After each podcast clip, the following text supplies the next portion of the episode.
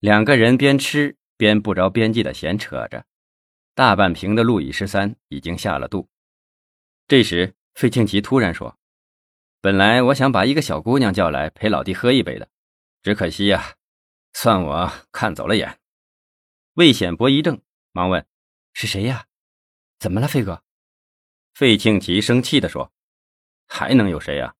还不就是你那个小老乡小敏妹妹呗。”费庆奇说的小敏是魏显波三年前认识的按摩小姐。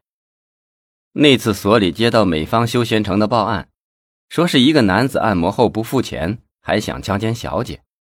魏显波带着一个警员前去处理，做笔录时，他才知道小敏和他是老乡。小敏告诉他，这个男人不是专门来按摩，而是想玩女人，还差点强奸了他。说罢就哭了。魏显波就狠狠地罚了那男人五千块钱，才算了事。就这样，只要一有困难，小敏就向他求助。一来二去的，魏显波和小敏成了好朋友。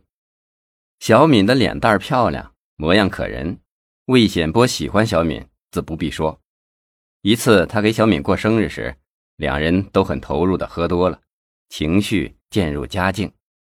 比小敏大整整二十岁的魏显波动情地将她搂进了怀中，小敏也不反抗。狂风暴雨之后，魏显波却吃惊地发现小敏还是个处女。小敏说：“在修仙城给男人按摩，迟早得让那些色狼睡，还不如把这宝贵的第一次交给最心爱的人。”魏显波边为自己的艳福欣喜若狂，边为自己的莽撞而自责。最后。他掏出了一张存有几万块钱的银行卡，递给小敏，小敏却坚决不要，说：“你别以为我是那种爱财的女人。”魏显波问他：“那你要我怎么办？”小敏说：“你真喜欢我的话，你就去帮助我盘个店。”魏显波毫不犹豫地点点头，不久就帮他在开发区盘了一个美容院。开始生意一般，渐渐的，小敏就找到了窍门。他让小姐勾引那些好色的男人，让他们刚刚脱下衣服时，他就马上给魏显波打电话来抓嫖，然后由魏显波罚款。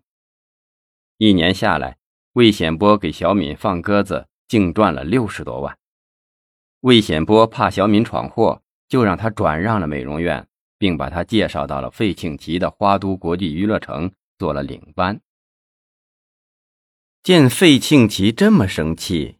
魏显波惊讶的问：“小敏怎么了？她出了什么事情啊？”费庆奇说：“他嫉妒黄露露，竟然把他的法拉利跑车给偷卖了。现在听说在省城开了一家按摩院，这事儿你不知道？”魏显波呆在那儿，摇了摇头：“不可能吧？小敏不是那种人啊。”费庆奇黑着脸说：“我起初也不相信。”可事实就是事实啊！真是他妈的人心隔肚皮。魏显波一时不知道说什么好，就呆坐在那儿一声不吭。